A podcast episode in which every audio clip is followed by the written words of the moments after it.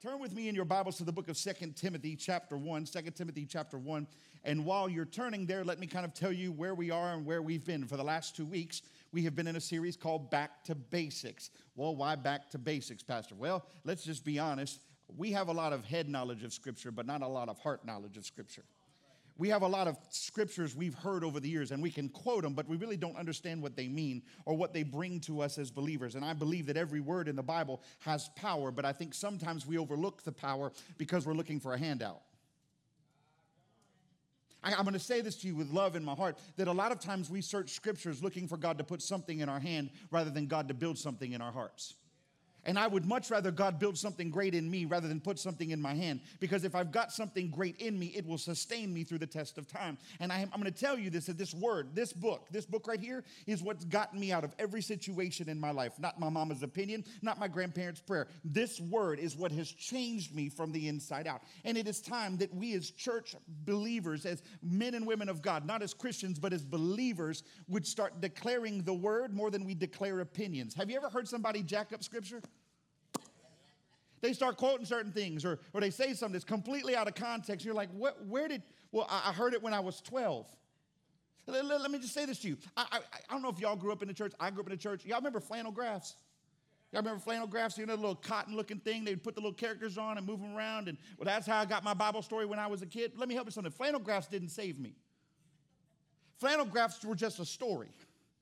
But it was the Word of God that changed me. What are you going to anchor yourself to in the middle of life? Because let me be honest with you for just a second, we anchor ourselves to people more than we anchor ourselves to the Word. Somebody said to me years ago 98% of your problems is a word problem.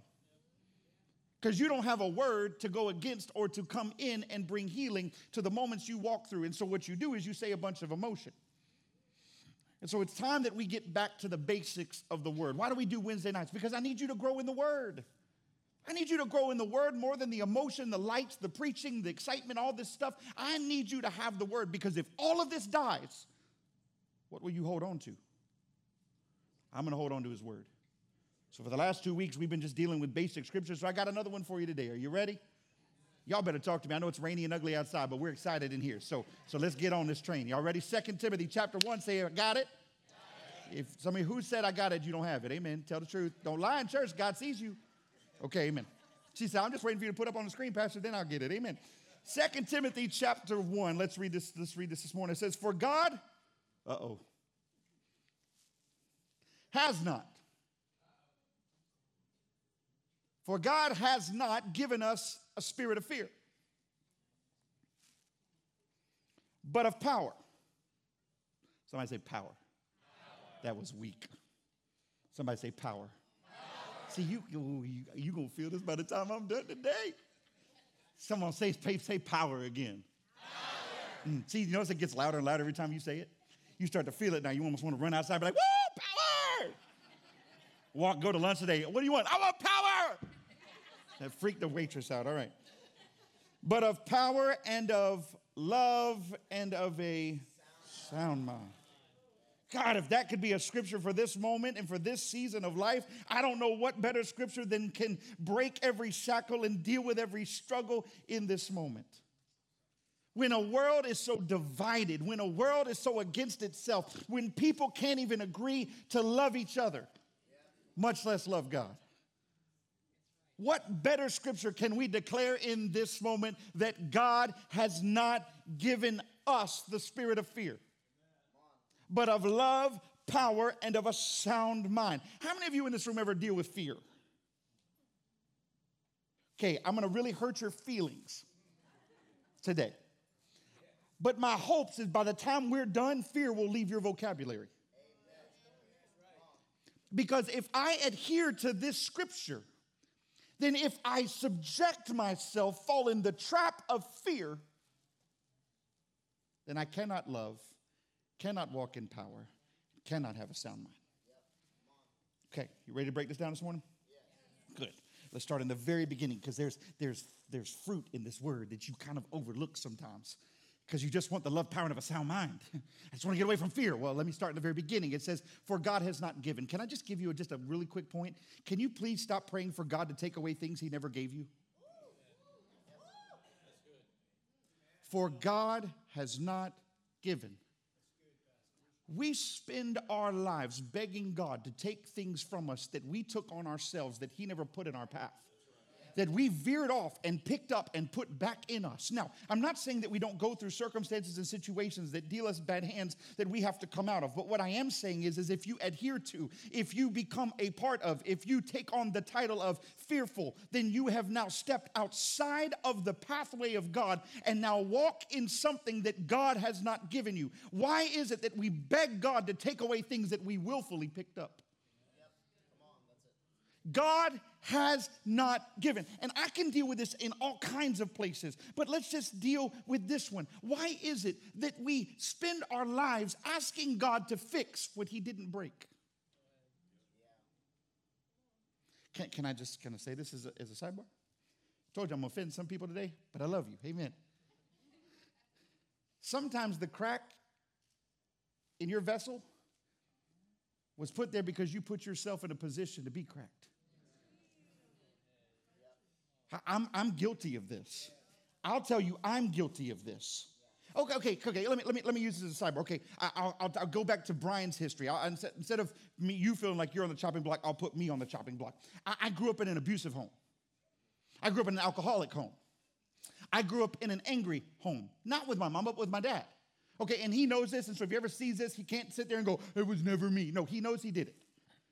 All of his siblings, all of his kids know he did it. All my siblings know he did. Okay, this is how we grew up. And so I, I, remember there were times in my life. I remember nine years old, I was so angry, I punched a brick wall and fractured two knuckles. And, and, and people were like, what, stupid? But I was angry. But I was copying what I had seen. Hmm. So I got older and, and I started to have, I got married and I, and, and I, and I had kids. And, and I will never forget, Judah was like two. And, and I remember he did something and he was two. And, and he did something wrong and he was two. And I remember looking at him, and, I, and he doesn't even remember this, but I, but I looked at him and went, if, ah, and I gritted my teeth. And in one moment, I realized I was duplicating behavior that I had picked up, not something that was birthed in me and I had allowed circumstances of my own growth to determine how I reacted to the next season, the next, the next legacy of my life. And I had a decision will I allow this crack in my vessel to keep me, or will I allow God to heal it because I'm going to give it away and so that I can be better to my children? See, what I'm trying to say to you is I could have looked at him and said, Son, I'm sorry I'm that way. You don't know about my dad. You don't know what he did to me. But I cannot use the excuse of poo poo poor behavior. I was editing there, just in case you were wondering. I can't use the excuse, well, you don't know what I've been through. God saved you from what you've been through. So why do you keep communicating where you've been? And the only reason you talk about where you've been is because you refuse to go forward. I could look at you and go, I'm this way because of this, and I'm this way because of this, and I'm this way because of this. And none of those things did God give me. So why am I talking about them? And people have a problem with this conversation because everybody wants to believe, well, you don't know my story, but God does. And when I read that book, it does not talk about where you've been, it talks about where you're going. Please grab a hold of the future and the promise, not your pain of your past, because nobody likes a pity party. I'm sorry, and I know this is uncomfortable, but I gotta say this because I am tired of the church declaring things that God never gave them. You just don't know. You're right, I don't. And I'm sorry you've been through it. But God is big enough to deliver you from it. Grab a hold of your deliverer and walk out of your valley of despair and march towards the mountaintop so you can stand on top, not to be seen, but to declare the goodness of God in the land of the living, in your life and in your family's life. You were not meant to live in the valley, baby. You were only meant to walk through it. But the difference between walking through it and staying is whether or not you choose to build a home and call it home in it. God is not given. Could you imagine if we talked about more about what God's given us rather than what we don't have? Come on, think about the things we talk about sometimes. Yeah, the, your mouth is the biggest space to determine where your faith is at. Out of the bunch of the heart, the mouth speaks. And when you speak, you create. Let me prove it to you. They keep finding out things in the cosmos. Why? Because when God spoke something into nothing, it just keeps going. His word never stops. So when you speak something, you actually let give us a pure sign of exactly where you are as a person. Could you imagine if you started just telling people what God's done in your life rather than what God hasn't done yet in your life? Well, you know, I just, you know, I'm one day God's going to do it.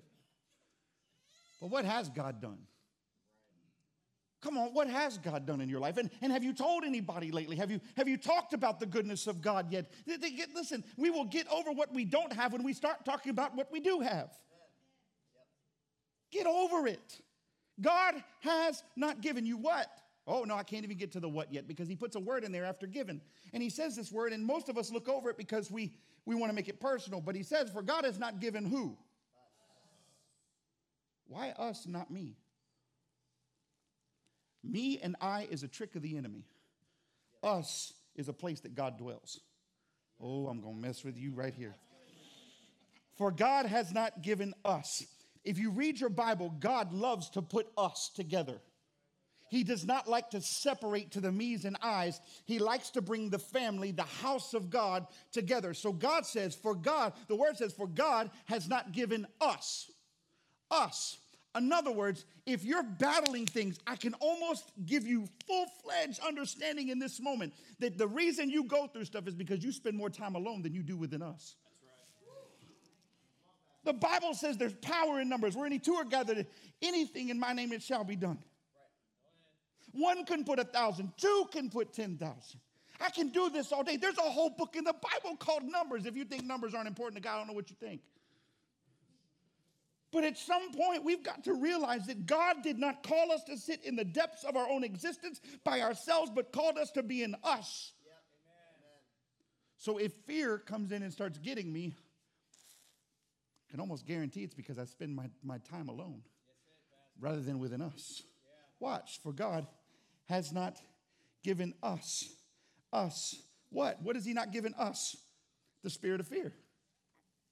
This is not a, a sacred fear or, or, or, I'm sorry, a scared fear, but rather a timidity or a cowardly attitude. See, so many times when we read this scripture, we go, Well, God's not giving me the spirit to be afraid. No, He says, I'm not giving you the spirit to be a chicken. He's not giving you the spirit to be a coward and run away. How can you confront things? How can you conquer what you're not willing to confront? We spend most of our lives running from things that are chasing us, hoping that one day they'll stop chasing us. And God says, Can you just turn around and trust me? Can, can you just turn around and face what's been running at the back of you? Because you'll realize that the, what you're running from is created in your own mind, it's not created in Him. And so you're spending your life running and running and running and worn out and worn out and worn out. And if you just turn out and face it, you'd realize that all the enemy is afraid of is you actually realizing how much authority you might have. For God has not given us what? Spirit of fear. Which kind of goes into my message last week when I talked about that we're more than conquerors. We're, we're more than just battle ridden people who are hoping and believing that one day we might have a victory. He says we're more than victorious, we're more than conquerors. In other words, you're bigger than the fight that you're in. But he says, I've not given you the spirit of cowardice or timidity. Why is it that the church is afraid of the devil? I'm still trying to figure this one out. Oh, y'all getting quiet on me? Let me take a swig of water real quick. Why are we afraid of the devil? I'm still trying to figure this out. Why? Is it because we've given him more authority than we've given God? Because we have a tendency to talk a lot more about the devil's regime and his problematic spaces in our existence than the God that already defeated him. The Bible says that when Jesus ascended to the right hand of the Father, where did he go? He went to, he went to hell, put Satan in the lock and key, locked him up, and left him there.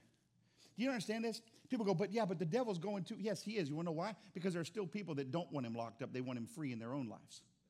Can I just say this to you? Because we have a, an issue in us that has to have a bad guy in order to have a savior. Hmm. Hmm. Now, every superhero has to have a bad guy, right? if you don't have a bad guy, who you going to blame your stuff on? If you don't have a bad guy, who are you going to blame your inadequacies on? Who are you going to blame your uh, inability to be accountable on? Who are you going to blame your lack of commit- committal on? Who are you going to blame your lack of consistency on? Well, it was the devil that caused me not to wake up this morning. No, you hit the stupid snooze button and you chose to lay in bed. I'm, I know this gets tight. I gets tight. I've been preaching since yesterday, so y'all stuck. I'm sorry. But I'm trying to break you free. Could you imagine a church that did not talk about the devil? You know what that'd be? That'd be called the real church. Know why? Because we got over the bad guy. And we found out that when Christ came in, we were saved. And he saved us from the depths of hell. Therefore, when, when look, when, when troubles come my way, somebody, Pastor, it was a rough week. Great, wonderful. Praise God for it. But Pastor, you don't understand, it was a rough week. Praise God for it. But, but Pastor, you don't understand, it was a rough week and the devil was blah, blah, blah, blah.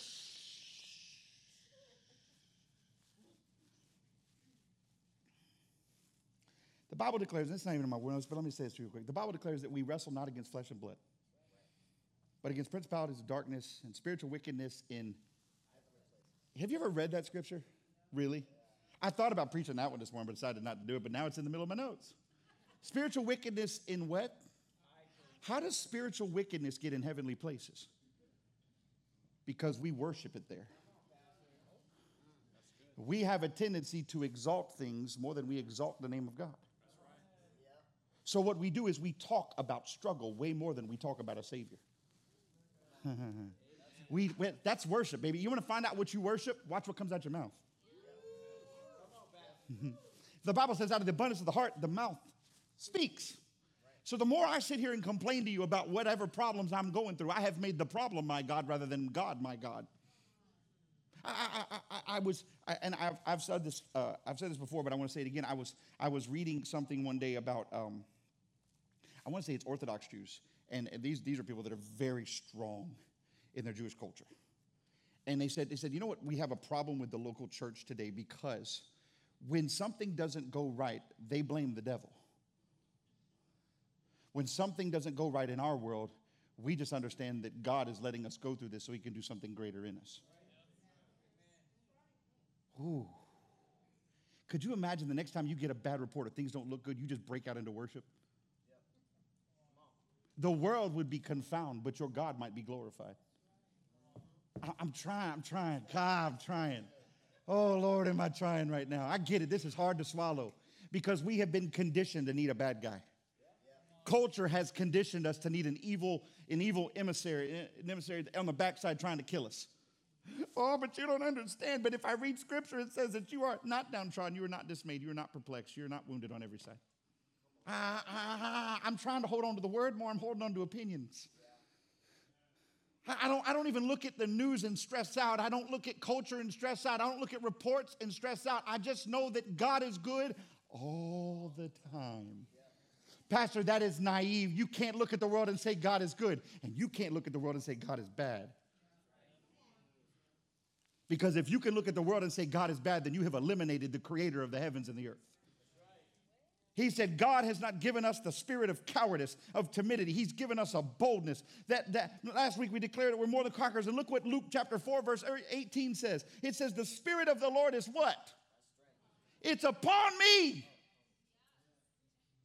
Oh, it's on them. No, it's on me. Somebody say me. me. No, it was 12 of y'all. Say me. me. Y'all know this is interactive Sundays. Y'all know how I play. Make all y'all stand in your chairs in a minute. Keep playing. The Spirit of the Lord is upon who? Me. Can we act like it? Because He's what? I don't care what you think about yourself. That word says right there, He's anointed you. I don't care what you think I look like, but I know what He looks at when He sees me. I don't care what you think I'm good at, but I know what He thinks about me because He's anointed me to do what? To stand in spotlights and look good on Sunday mornings? To preach what? Uh oh. So, would it be fair to say that the Spirit of the Lord can't manifest itself in you until you step outside of your fear? and start to preach the gospel. Go on. He says, preach the gospel to the poor. Keep giving. Come, come on, come on, come on, come on. Give me the next one. He has sent me to what? Oh, Jesus. So he gave me. Wait, wait, go back, go back one screen. Go back one screen. I, I gotta, I gotta make sure we don't miss this. He's anointed me to what? Preach. Just stay right there to do what? Preach. To open my mouth. Yes. Okay, go to the next one. He's sent me, He's moved you, He's walked you through whatever you've been through. That's what sending is. He has sent me to do what? So He's anointed me to preach. He sent me to heal the brokenhearted. And here it goes right here. Ready? And to do what? Proclaim, Proclaim what? Liberty. Stop right there. Stop it right there. Stop it. Proclaim what? not your problems. This the title. You ever get in your Bibles? They, they have those little the little titles above sections. If this one was read in my Bible, it would just say "Shut up." Shh. Be quiet. Why? Because he is dealing with the power of what's in us and what we deal out of us a lot of times. He has anointed me to preach. He has sent me to heal. He has caused me to proclaim what? To who? How can I proclaim liberty to the captives if, I'm still bound to fear? God has not given us the spirit. Understand that fear is a spirit.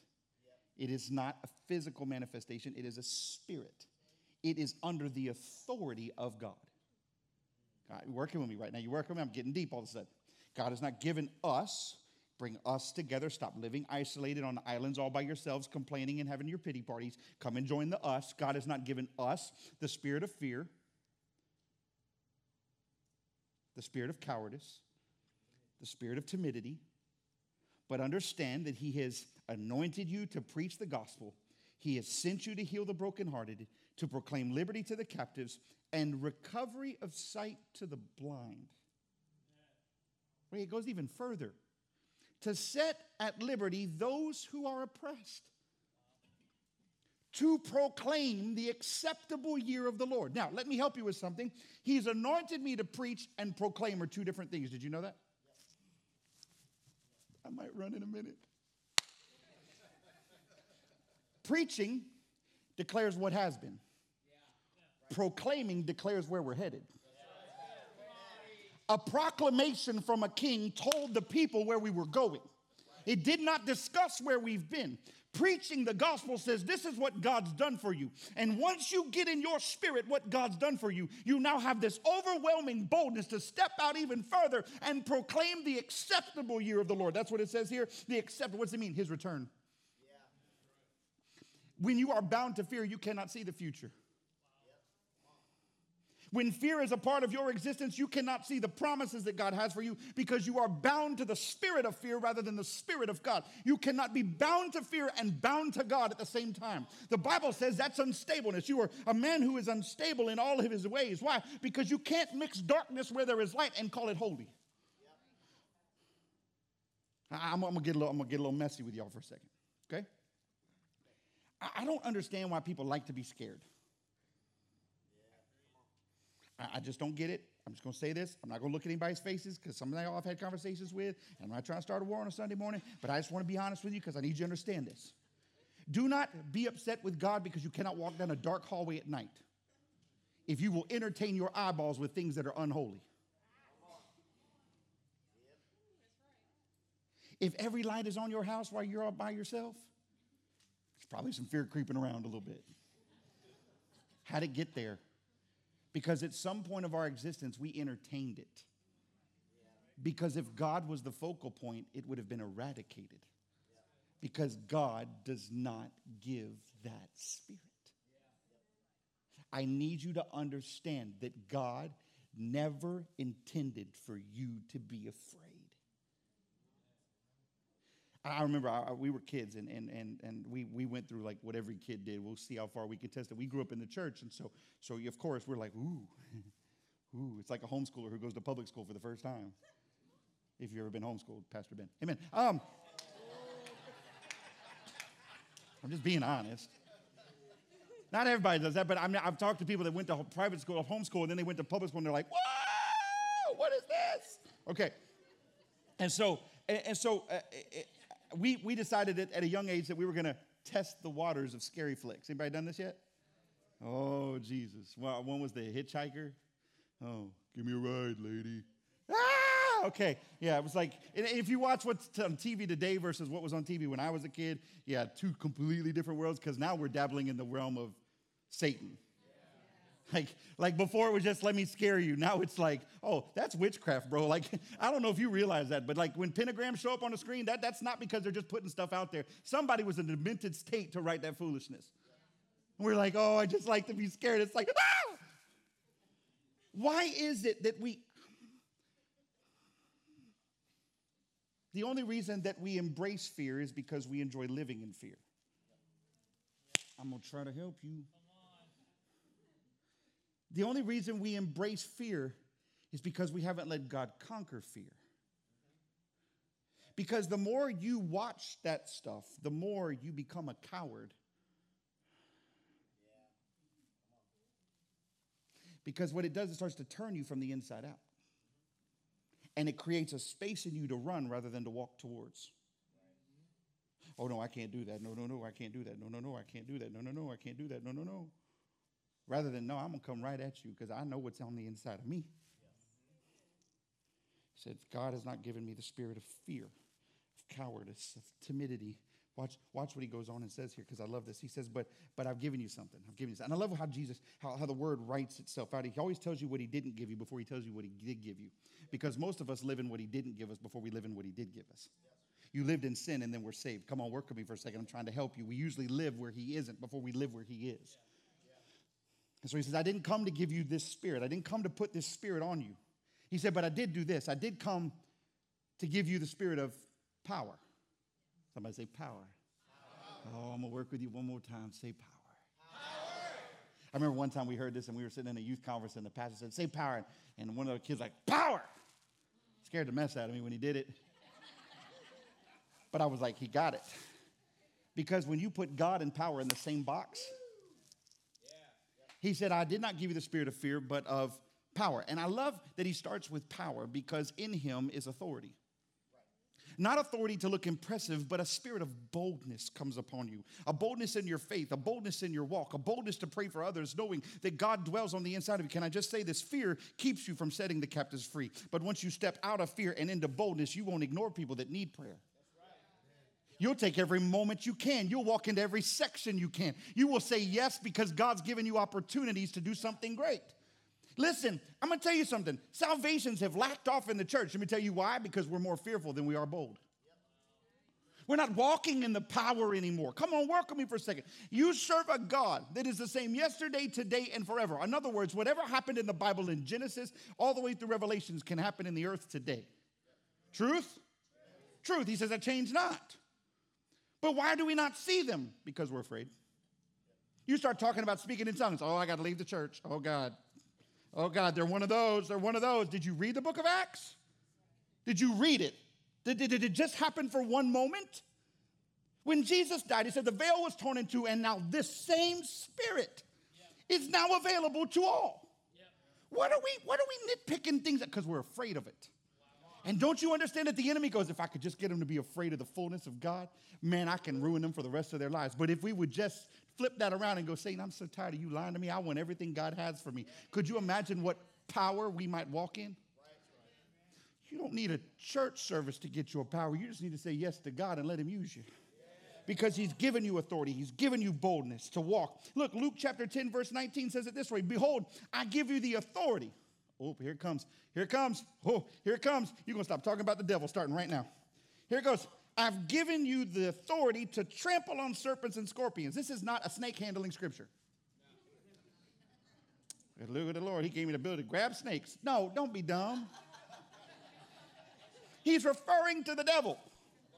And behold, I have given you the authority to trample on serpents and scorpions and over all the powers of the enemy, and nothing shall by any means hurt you. I'm, I'm done. I'm going home now. Did you read what I just wrote? Put that back up there. Go back to the beginning of it. Behold, I give you what? Authority. Somebody say authority. authority. Ooh, Satan's in trouble today. To trample on who? The devil. Say it, the devil.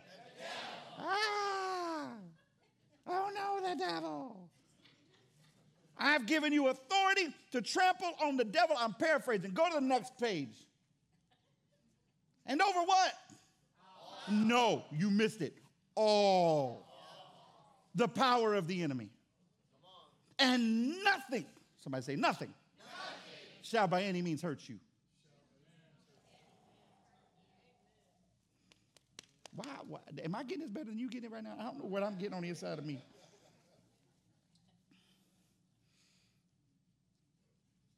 Ah! Oh, people, how are you? Um, I'm, I'm doing good, Pastor. The enemy's just, what? What, what what's, shh, shh, don't, don't even say it. Just don't even breathe it.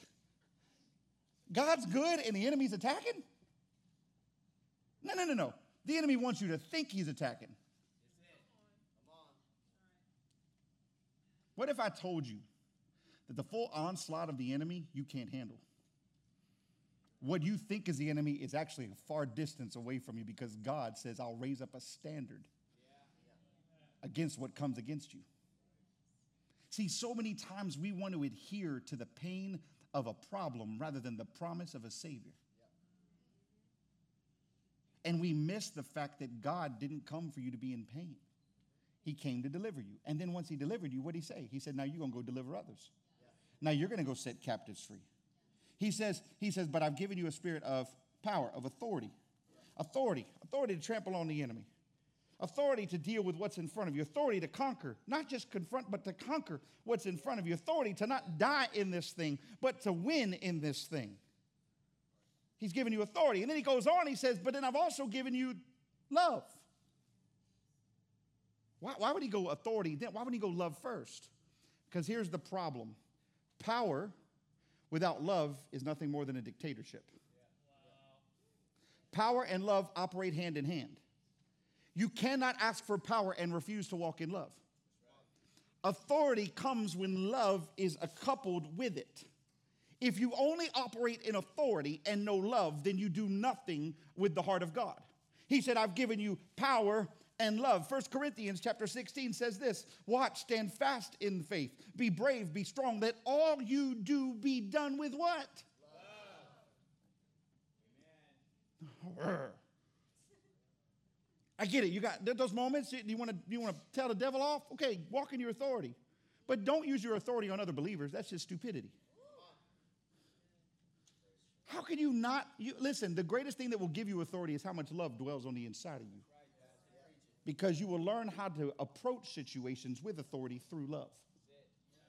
Let all you do be done with love. But what kind of love? Well, that comes out of that First Corinthians chapter 13, verse 4 through 8 scripture but I'm just going to paraphrase. It says it's, it's love that suffers long and is kind, love that doesn't envy, love that doesn't parade itself, it's not puffed up, love that does not behave rudely, it does not seek its own, it's not provoked, it thinks no evil, love that does not rejoice in iniquity but rejoices in the truth, love that bears all things, believes all things, hopes all things, endures all things, a love that never fails. Not a love that quits when it's comfortable, but a love that stays steadfast and never wavers. A love that loves enemies as much as it loves its friends. A love that will stand in the gap no matter what, not just when it's convenient. How can I walk in authority if I refuse to walk in love? He said, I've given you the spirit of power and of love. He doesn't say, I've given you the spirit of power, and if you want it, I've also given you love. He says, and of. So, in other words, it's a continuing sentence it doesn't break. There's not even a comma in scripture there. There is no pause break in there. It continually flows because power flows into love. Watch. It goes on, it says, it says, not only have I given you a spirit of, well, let me give you this one real quick, because I, I think this, this kind of draws it home. First John chapter 4, verse 7, it says this, Beloved, let us love one another, for love is of God, and everyone who loves is born of God and knows God, and he who does not love does not know God, for God is love. And I, I always am drawn to that verse 8 where it says, He who does not love does not know God. Just because you come to church, sit in your seat and Sunday attendance doesn't mean you know God. because it says, He who does not love God, love does not know God. I want to know God. Therefore, the more I get to know God, the more I love God, the more it's easier to love people. Ah, and that's why we that's that's the mission of this house. This love factor. So so power is only allowed to move if love exists with it. He says, So I've given you the spirit of power, authority, lack of cowardice and timidity, boldness, and of love, the ability to love, the ability to be love, the ability to demonstrate love, the ability to walk in the things of God. And he says, and of a what? Sound mind. Perhaps that means peace. Well, not really. If you read that in its translation, it actually means self discipline. People with power without self discipline so I've given you power, I've given you love, but none of these work without self discipline. See, we all want power. Come on, work with me for a second. This is what we've been created to want. We want power in our wealth. We want power in our families. We want power in our jobs. We want power, power, power, because, because we, we think that power is the end all. Uh uh The end all is the self discipline. Power and love are a byproduct of self discipline. I love how God writes scripture because when He writes scripture, He always gives the hardest one at the last because self discipline is where we struggle the hardest. And then we try to operate in power and love, but when without self discipline, none of those things work. He says, listen, without self discipline, there is no love, there is no power. You can't have them. You can have a fake version of them, but you can't have the real version of them. He said, a sound mind, a self discipline, the ability to recall the goodness of God in the land of the living. I love what it says in Isaiah 26, verse 3. It says, You will keep him in perfect peace whose mind is stayed upon you because he trusts in you. And I know you're reading this. Well, he said you didn't say it was peace. No, no, no, no. No, no, no. Peace, sound mind, peace, self discipline. Because peace will cause you not to get angry. That's self discipline. It, it, there's so many times that we look at this we go, God, how do I do this self discipline? But I want to walk better in love. Are you disciplined yet? Have you let me correct you yet? Hello. Have you let me bring correct? No, God, I don't want to hear all that. I just want to be in love and have power. You can't have any of those until you let me bring correction to you. And it doesn't mean he's standing over heaven going, dummy. It means sometimes he comes and he goes, hey, Brian, come here. Come here. Come here. Judah, come here for a second. I, I'm going to play this moment for a second. Do I get mad at him? Go like this. Yes, I'm, I'm human. Do I get mad at you sometimes? Yes. Hey, wait, don't make it seem so bad, man. Hey, sorry. Man. Come here. I'm sorry. Come here. Come here. Lord, touch him, Father. Okay. But truth be told, is that even in my frustration with him, do we always talk it out?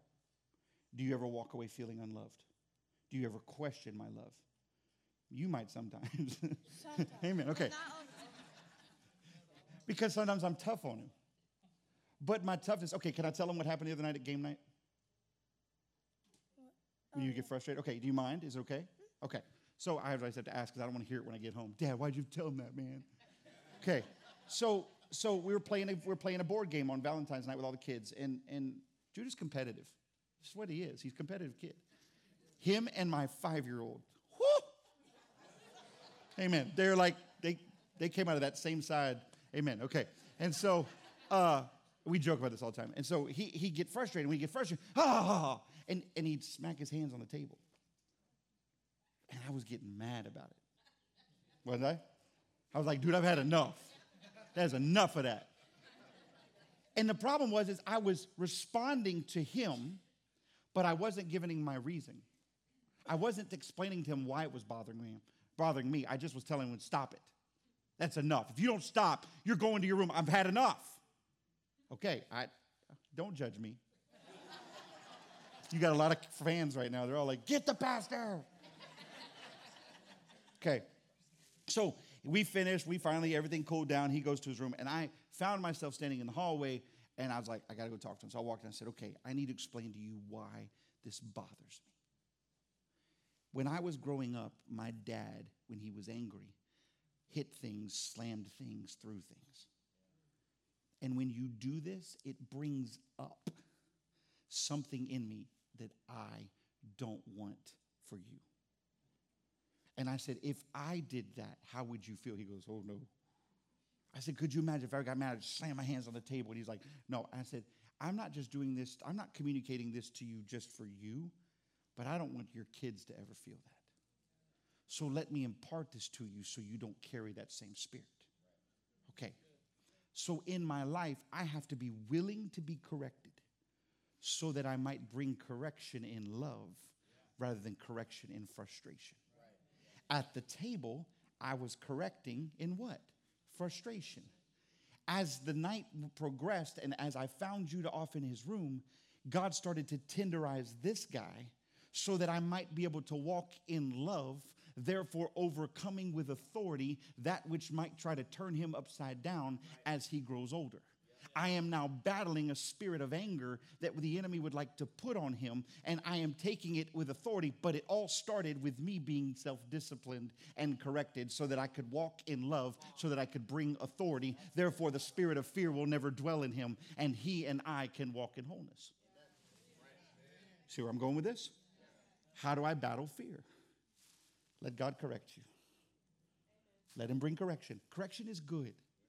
Sometimes it hurts. Amen. Sometimes God brings the big belt. Amen. I don't know about you, but God doesn't go, Brian, I really don't want to do this. No, I just hear the, ow, there it went.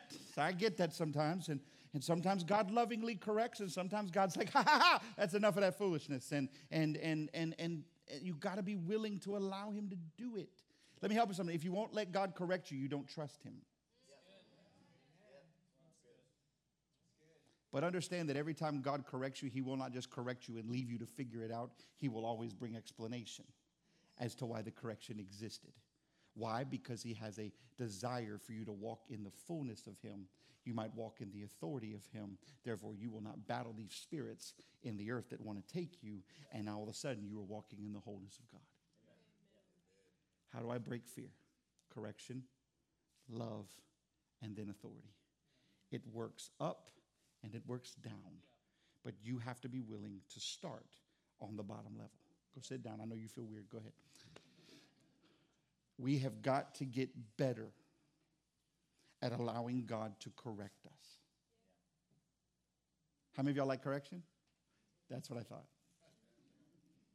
I get it. We don't like it. But I believe that godly correction is holy. I believe that godly correction will sustain you. I believe that godly correction will keep you. Can I just be honest with you? What I'm preaching right now is not popular. Because nobody wants to hear about this. They just want to hear about uh, I'm going to break fear and I, To get everything I want and God's going to give it to me. Uh uh-uh. uh Everything you want from God will require you to show up with God. God doesn't just give you stuff just because you show up in the room. God gives you stuff when you show yourself. And you allow Him in to take residence in you. How many of you want to break fear? Good. Now, some of y'all ain't raising your hand right now. Pastor, I don't have fear no more. You can't break fear just by my preaching. Watch this. This is going to be a little bit different of an altar call. Ready? And I need you to be really raw in this moment. Do not be full grown. Do not act like you've got it all together. I don't care if you've been to church your entire life. I don't care. I was raised in the church and I still battled this stuff. You stand in this room and you say, Pastor, I got fear. And I don't want to have it anymore. I want to be, I want, I want it to go. I want to go. If you're ready to divorce fear, stand up. If you don't battle fear, stay seated. But if you say, Pastor, I need fear to go,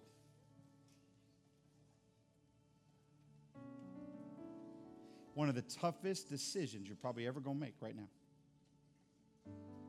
Fear keeps you from the altar. Fear keeps you from a healthy marriage. Fear keeps you from relationship. Fear keeps you isolated and abandoned. And the truth be told is that you might not be You, you might not fear in certain areas. You go, well, I don't see this as fear. But if anything in you has a desire to run the opposite direction from things that are approaching you, that's fear. I talked about it. He's given you the spirit of boldness, and you can't have fear. So you stood to your feet and said, Pastor, I, I need fear to break. Okay, good. Take your hand, put it over your mouth. Might as well start at the root of your fear. Because the root of your fear is not in what's around you, the root of your fear is what you speak out of that mouth of yours. So, Father, for every hand that's on every mouth in this moment, I bind those words that would speak something alternate to the promises that you have for their lives. Let every word from their mouth bring edification, bring strength, bring encouragement. Let every word that does not exalt God be removed now. Let them not speak out of fear, but let them speak out of faith. Let their mouthpiece become their life piece. For out of the issues of life flow living waters. I declare in the name of Jesus right now that every mouth be cleansed, that every lip be touched by the coals of heaven. Let every word that proceeds from our mouth bring strength. Let the words of my mouth and the meditation of my heart be acceptable in thy sight. O Lord, my strength and my redeemer. Father, touch our mouths right now. I declare that every moment that they want to speak something that's different, Father, I pray immediate self discipline. Not condemnation, but correction. Nope, that is the old me, that is not the new me. I am binding and breaking that spirit of fear. I loose this now in the name of Jesus. God, in the name of Jesus, I bind that spirit. Good. You got your mouth covered now. Take your hands from your mouth to your eyes.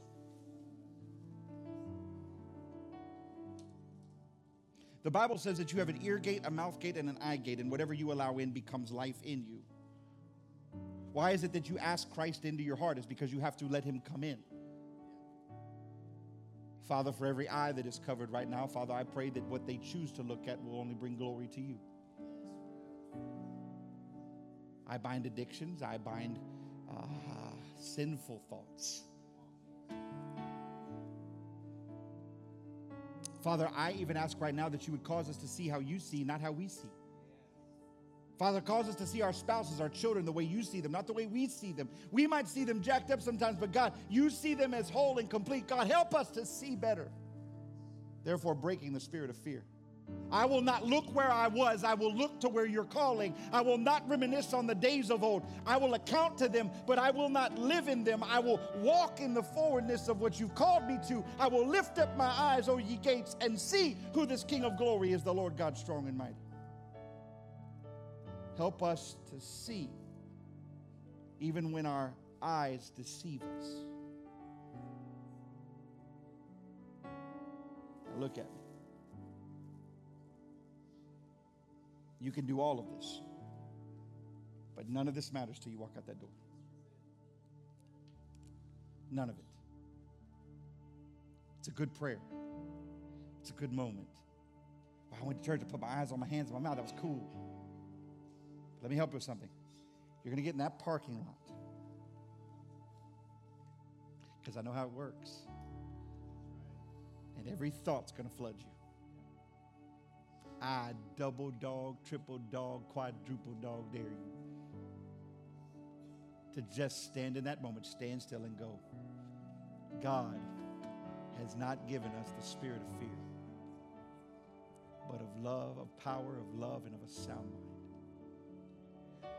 And then take that next step. Because here's what will happen you'll take a step and it'll hit you. Say it again. God has not given me the spirit of fear, but of power, love, and of a sound mind. Take another step. You'll find out within a matter of time you'll be running rather than just walking. And you won't have to say it every time you take a step, you'll start living in it. I declare in this moment over this word that the spirit of fear is being broken in this place and in your lives, and that you will not live in fear another day, but you will live in the faithfulness of the God that you serve. I declare whatever's been behind you is now dead, but whatever's in front of you will become life to you. You do me a favor while we stand, just lift both hands as high as they'll go. I feel like I got to speak this over you. I, there's a difference between preaching and proclaiming, and now I want to proclaim. See, he gave me pre, he gave me the, the, the, the anointing to preach the gospel. I've done that. He sent me to heal the brokenhearted. I believe he's doing that. I'm holding on to that end of that scripture. He's given me the liberty to set the captives free. Say this. Say, I will not be bound to fear anymore. I am free. Hold on. Because you're going to feel it in a second. You're, going, you're already starting to feel it. I feel it. Say it again. Say, I am free.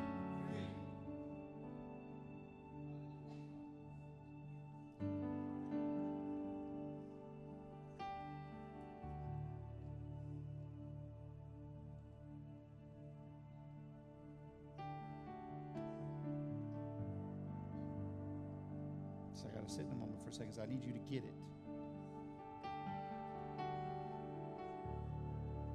Free people don't wonder when it's going to happen. It is happening. Say it again. Say, I, I am free.